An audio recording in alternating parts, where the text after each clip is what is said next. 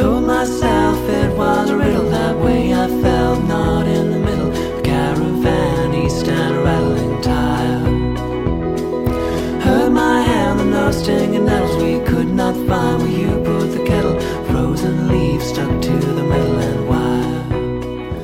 嗨，各位好，欢迎收听由留学杂志和新播电台联合出品的互联网第一留学咨询分享节目《留学爆米花》，我是长天。我是文老师。嗯，今天我们要讲一讲澳洲哈。之前我们讲美国、英国比较多，很多听众反映说，哎，你们怎么不讲澳洲呢？对，然后很多呃听友们也发了很多的问题，是问澳洲的。对，今天文老师下定决心哈，把澳洲仔细来讲一讲。对，啊，其实说到澳洲呢，我个人有这么一种感受哈，就是好像门槛比较低，呃，另外呢，呃，学习的质量有点水，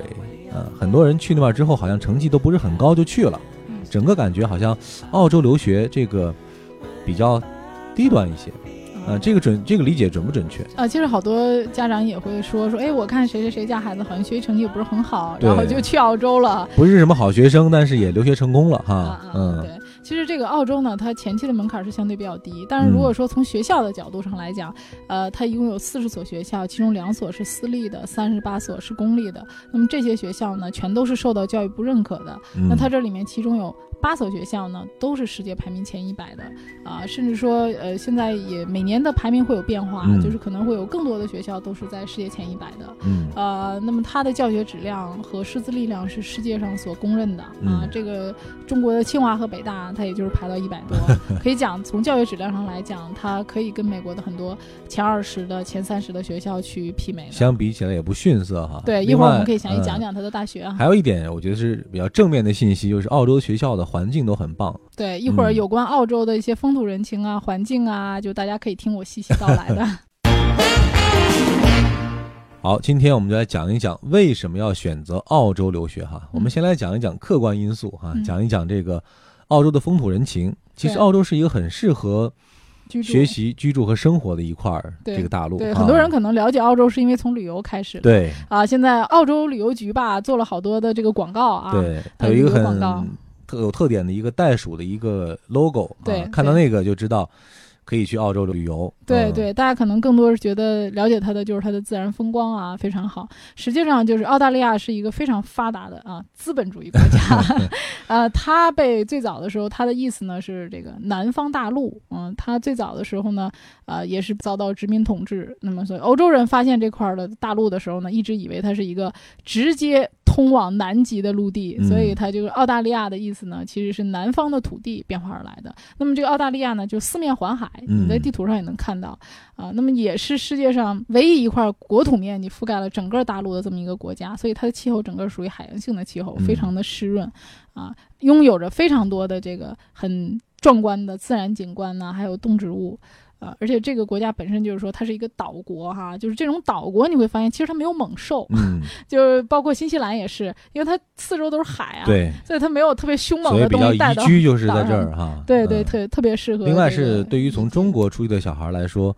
完全是一个不一样的生活环境，因为中国其实更多地方属于大陆性气候，嗯啊比较明显哈，对对，呃，你去到这个澳大利亚之后，完全是一种这种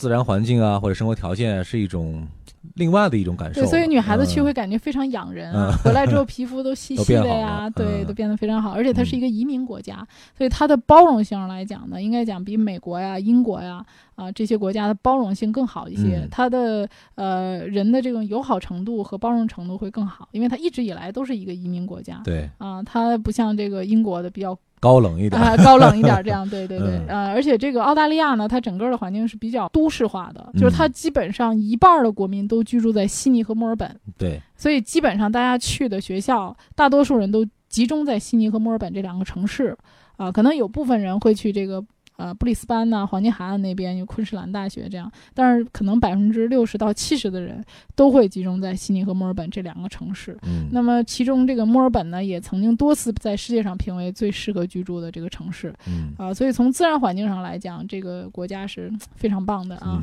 那么它除了这个经济上，包括这个前一段时间的经济危机，其实对澳洲的影响是非常小的。对，啊，因为它这个经济体制它做的比较好，所以在整个的呃经济危机当中，实际上整个的国家的。的金融体制是受到非常非常微小的一个嗯影响的。再加上它是一个矿产非常丰富的国家，它叫坐在矿车上的国家，对，自然资源。很丰富。对，所以啊我们中国嗯也从它那儿购买很多矿嘛。对啊，所以如果你想学一些矿产啊这些相关的。专业哈。对对对对，自然资源相关的石油啊，嗯这些澳洲也都是非常强的，因为它这块儿资源很丰富啊，包括它的这个绵羊啊数量，还有这个呃出口的这种羊毛，都是全世界最多的这个国家嗯。啊，所以这个也叫骑在羊背上的国家。所以文老师一上来先给大家做了心理建设哈，嗯嗯，告诉其实澳洲这块地方呢，呃我们先不说这个学校或者说对于成绩的要求，这些我们先不提哈，嗯呃，从整个的这个呃生存的环境上来说，啊、是一个比较适宜于你选择去留学或者去感受的啊、这么一块地方。嗯，嗯包括它的这个对于留学生的体制、签证政策还有移民政策都非常好。嗯，那么在澳洲呢，读满两年的这个学历啊，嗯这个比如说你读了一个硕士两年的课程，你就可以拿到两年的工作签证。哦，啊，所以它这个政策呢，呃，应该讲在现在的这个跟英国，英国是毕业之后呢，呃，就要马上回国了，基嗯本上没有太多机会找工作。像美国现在的这个工签呢，卡的也比较严，要抽签儿。嗯，所以在这样的一个世界的大环境下呢，澳洲的一个就业环境给留学生提供的是非常宽松的一宽松的个环境。。哈哎，我们讲到签证，去这个澳洲签证有没有一些难点，或者说有没有一些特殊的地方呢？啊、其实澳洲整体来讲签证还是比较宽松的，现在嗯都是可以做电子签证。嗯啊，除了高中以下的这些人员，他的存款要有三个月以上的历史。其实这个高中以上的，比如说读预科的啊，嗯还有读本科、研究生的，他存款都是可以现存的，对历史上没有特别大的要求。嗯嗯啊，所以说在签证方面呢，基本上的签证率是可以达到百分之九十九以上的。嗯嗯，如果你真赶上拒签，那就是倒霉中的倒霉了对，他会 电话调查，嗯大多数拒签的人都是因为电话调查有问题。啊。嗯呃，刚刚我们主要讲的是一些外部环境哈，呃嗯的确很适合去感受一下。但是呢，我们出去不是为了感受美好的生活环境的，更重要的是怎么来完成这个学业，呃，并且拿到有效的学历和这个经历哈，嗯为以后的这个工作啊铺平道路。那接下来我们讲一讲澳洲整个它的这个留学的制度安排的怎么样。另外，有关于这个学制啊、学历啊，嗯呃，和这个美国和英国相比，有没有一些不同的地方？啊，整体来讲呢，澳洲它分为十个级别。嗯啊，它的这个学历，那十个级别是指层次上是怎么分的呢？呃，首先第一块呢是证书，证书它分一级、二级、三级、四级。嗯啊，那么这里面就等同于我们中国的高中或者是这种技术学院啊，澳洲也叫 TAFE 这方面的，就是搞技术培训的。嗯啊，它分几一个级别的证书啊啊，对对对，这嗯比如说呃，澳洲比较出名的叫 TAFE 嘛，以前是可以呃技术移民的，可以去学，哦比如说一些理发呀、什么厨师啊这些工作。嗯还有一类呢就是专科文凭，这一类呢通常是在一些技术学院里面或者是这个大学里面会提供。啊，再有一些就是在专科文凭的情况下有高级专科文凭，或者说我们讲到跟美国一样叫副学士学位嗯，啊，就是读完这两年之后，你可以去读本科啊，转到本科去。本科，对嗯那么再往上呢，就是学士学位，我们知道的。嗯还有呢，就是说荣誉学士学位，这个就要比学士学位更高一级的荣誉嗯学士学位。如果你想读硕士，那么你的拿一个荣誉学士学位的话，相对将来申请研究生啊，这个会更有优势。还有一个呢，就是硕士学位以及博士学位嗯，啊。那么整整个的话呢，就分十级，当然中间啊还有一些像硕士预科啊、快捷课程啊、预科呀啊这个也都是给国际学生提供的课程，这个中间的一个过渡，对对，它啊不属于它的这个澳洲的体系里面的，只对国际学生的。嗯。它的本科呢是三年，它沿用的是英联邦的教育体制，所以它跟英国一样，基本上就是说一年的预科加三年的本科。嗯。啊。那还有一些学校是开设了这个快捷课程，那么快捷课程呢，最快的话可以在三年多一点啊嗯。就完成这个快捷课程，所以时间上来讲呢，也可以相对比别的国家更快一些。快一些，嗯。嗯。另外，这个学历的认可度上哈，澳洲的学历在全球来说，或者说在国内来说嗯，认可度怎么样啊，它的四十所大学，无论是公立还是私立，都是能够得到教育部的全部认可的，啊？这个没有问题，在全球的认可度上也没有问题。嗯，至于说在个人的心目中的认可度，那就是凭着你的感觉了。嗯，当然，这个人家的排名是和这个教学质量是得到全球的认可的，并且在呃全球的这个排名上，你看八大名校里面都是在排名前一百的，甚至像悉尼大学、墨尔本大学、昆士兰、西南威尔士都是排名前五十的，对非常顶尖我。们讲啊，其实大家对于澳洲留学，以前是因为不太了解哈，所以有很多误解。那你有没有接触过这样的学生？就一开始其实是不太考虑去澳洲留学的，但是后来你把它办成出去之后，还觉得哎蛮不错的，嗯觉得是一个很好的选择。就是说，有一些学生确实因为种种原因，比如说时间上啊，嗯啊，因为澳洲它比较合适，就是为什么我这个时间要给大家讲澳洲呢？因为嗯我觉得，如果现在你是一个呃高考失利的，并且想短时间之内尽快出国，又有一个计划说在国外过语言关的学生，嗯选择澳洲是比较合适的啊。因为澳洲的开学时间一年有两次，对就是本科的和硕士的专业课的开课，二月和七月。那比如说这个时间里面呢，学生是可以在没有语言的情况下先提交申请。嗯然后你在现在我在学雅思，我可能在九九月份的时候我考出来一个雅思成绩。通常来讲呢，去读预科的话呢，你四点五分左右就是可以给你配语言啊，所以说你可以在短时间之内考一个四点五或者五分嗯啊，那么你就可以先出去读语言课程，然后读预科，呃，相对来讲会比较节省时间。你可能在短期之内也可以实现你啊去读语言的和本科的这个想法。嗯可能你在今年年底的时候最快就可以走了。嗯，啊，并且说学校呢，呃，也不受这个高考成绩的影响啊，不用看高考成绩的，对，它主要嗯是看你高中的这个成绩，平均分儿啊。，对对，平均成绩。那么这样的话呢，你相对呃能走一个